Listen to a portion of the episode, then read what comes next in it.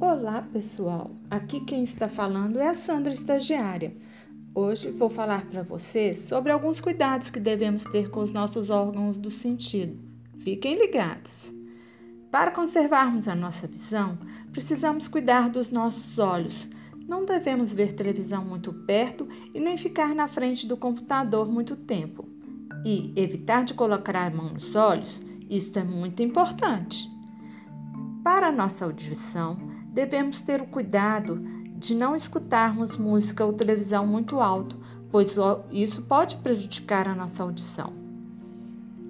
Para o tato, devemos evitar de ficar muito tempo expostos ao sol para não queimarmos a nossa pele e lembrarmos do protetor solar.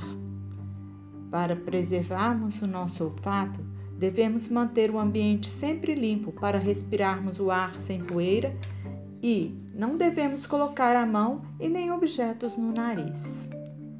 Para preservarmos o nosso paladar, devemos manter a boca sempre limpa, escovarmos os dentes e a língua e cuidarmos da nossa alimentação.